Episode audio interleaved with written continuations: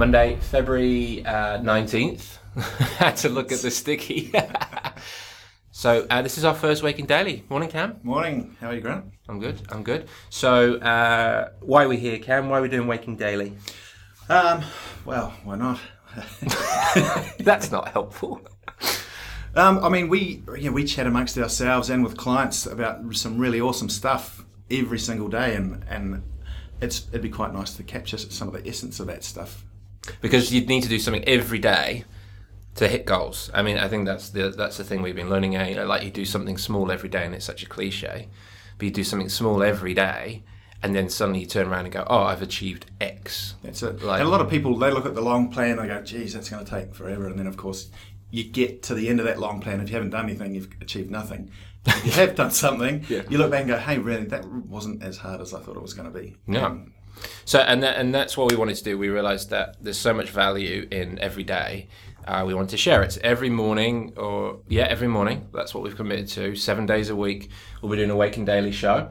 Uh, it'll be I don't know as long as we want it to be, but it won't be very long. Maybe maximum 15 minutes. So it's a little bite-sized digest, and it's basically a kick your ass into getting shit done. So most people Monday morning will just be uh, morning Bailey. The dog's just joined and uh, it's all about getting away from. So we just let the dog out of the room. It's getting away from that Monday morning feeling of just check- checking emails, being loathsome about the fact that it's not the weekend anymore, and that you're in a job you hate or a business that you hate. So great, good luck with that. Um, see how you feel on Friday. So today is the day that you need to change shit and get it done and uh, there's no excuses really. Um, we've all got options, so just get on with it. So today we had an interesting one about ego, which we all suffer from on occasion, or more than one occasion actually. Ego drives so much of what we do. So, give you context, uh, we're in a really big growth phase at the moment. We've got a lot going on. Uh, we've got Waking Giants, we've got our consulting business, uh, we've got our Finding Gaps, some uh, SaaS software that, de- that we're developing. We've got two podcasts, etc., etc. And we've all got young families and we've all got busy lives. So um, at the weekend, I had a sort of seed of doubt, as you do now and again when you're pushing yourself at boundaries. And our esteemed human potential guru, Paul, um, shared some insight. Uh, have you ever suffered from that self doubt, Cam? Oh, I think everyone has at some stage. Um, you know, all the time on certain things, on certain levels. I think we all, you know, we, we look at what we're trying to achieve and we think, geez, you know, am I really going to be able to achieve that? Um, and to be honest, it's not. You, once you start achieving these things, you uh, you, you realise then that you know the next levels, the rungs up, are a bit more achievable, and you get a bit more confident in yourself. Yeah. But um, yeah, you've glass ceilings, I think they call them. Hmm. Totally achievable, but for whatever reason, um, your your mind starts putting barriers up. Yeah. And they're not. They're not. Well, I mean, I suppose that's the thing, isn't it? They're not always external barriers. A lot of them are internal when it comes to achieving. And um, you know, when you look at habit formation, even we were chatting at the weekend about how um, awful addiction can be, and how interesting how uh, it can be that a form of addiction can, you know, um, lead to another kind of addiction. And obviously, you know, they're all psychological, often barriers around um, change, etc., and ego. So Paul gave us this really interesting insight. So he said the self doubt is really the ego throwing up barriers uh, to wanting you to change, because obviously ego want, likes uh, likes the status quo. It does not want you to change. It likes you just the way you are because it's in control. And it's very important that realize that your ego drives a high percentage of decisions and what you can and can't do. Um, it's something Paul will share a bit more with us another day. This, this is an area he's a real expert on.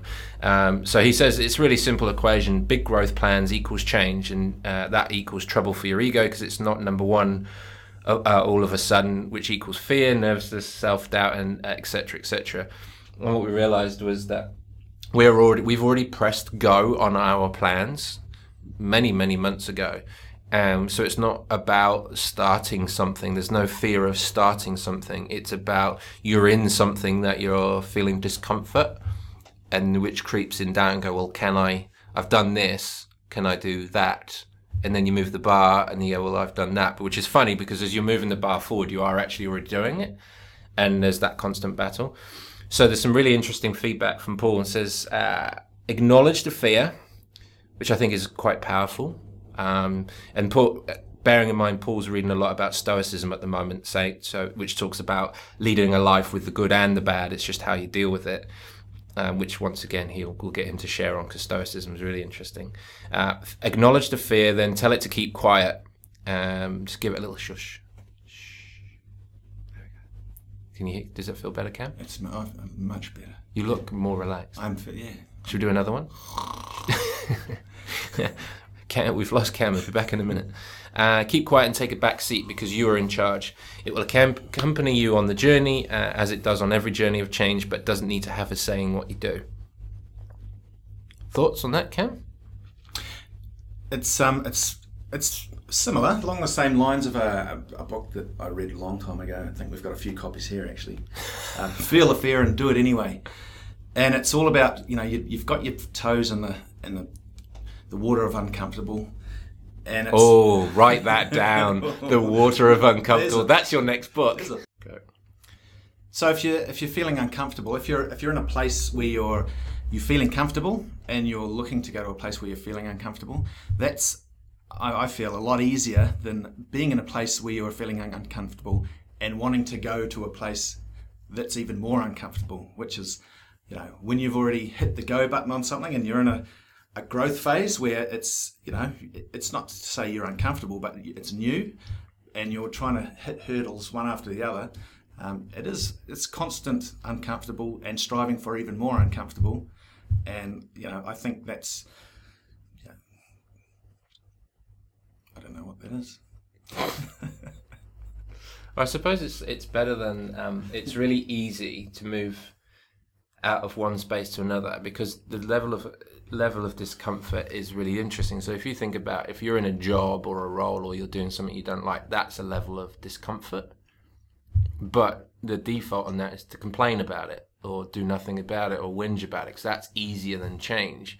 So if you move to a level of positive discomfort, so for argument's sake, if you're in a job you hate, do you really want to have the discomfort of complaining for it about it for two, three years and nothing happening? Or you go, well, I wonder if I did something on the side or if I started a new business or did something that's going to be uncomfortable, but it's driven by positive energy. Yeah, I think yeah, if there if there's something beneficial to be gained at the end of the whole process, then obviously that's something to look forward to, and it almost feels worthwhile going through all that negative, uncomfortable shit. Um, if it's just a day by day Groundhog Day uncomfortable stuff, and it looks like that for until the end of time, then you know I can understand people thinking, "What what am I doing this for? There's nothing for me to gain at the end of all this." Yeah. So I guess the learning from that is um, you've actually got to sort of proactively look at what level of discomfort you want, why you want it, and what you're going to do about it. Because if you don't do anything about it, you know, day 10 is going to look exactly the same as day one in reality. It is too, and it, those levels of uncomfortable feeling. The more you break through those, the more you're, um, the stronger you are to those, and the, the level of uncomfortableness is it gets broken down over time because you're used to doing things that are creating more uncomfortable feelings. So the more you do it, you form habits, and you just start dealing with it much better. So the uh, lesson today on our first day is if you're sat listening to this and you're feeling negative discomfort, have a think about what positive discomfort would be for you and work that out. And it could be something as simple as just starting a small task. And uh, um, the founder of Instagram said one of his tactics was anything, start anything you don't want to do and can uh, endure it for a minimum of five minutes.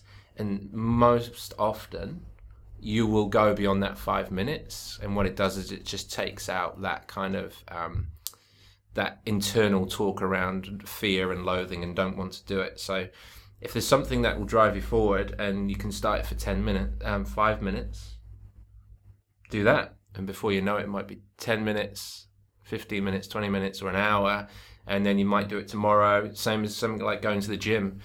You're never going to improve unless you go to the gym, and even if you go for five minutes, better than zero. That's it. And two, if you're if you're doing something that's uncomfortable and you don't see anything, any reason for it, if it's negative, you may as well be doing something that's making you uncomfortable that is positive. So you know, today's the day to make these decisions. And it's Monday, and everyone uses Monday and it's, as an excuse. Yeah. So uh, tomorrow we've got no idea what we're talking about yet, but tune in and you'll see. So for today, out. So.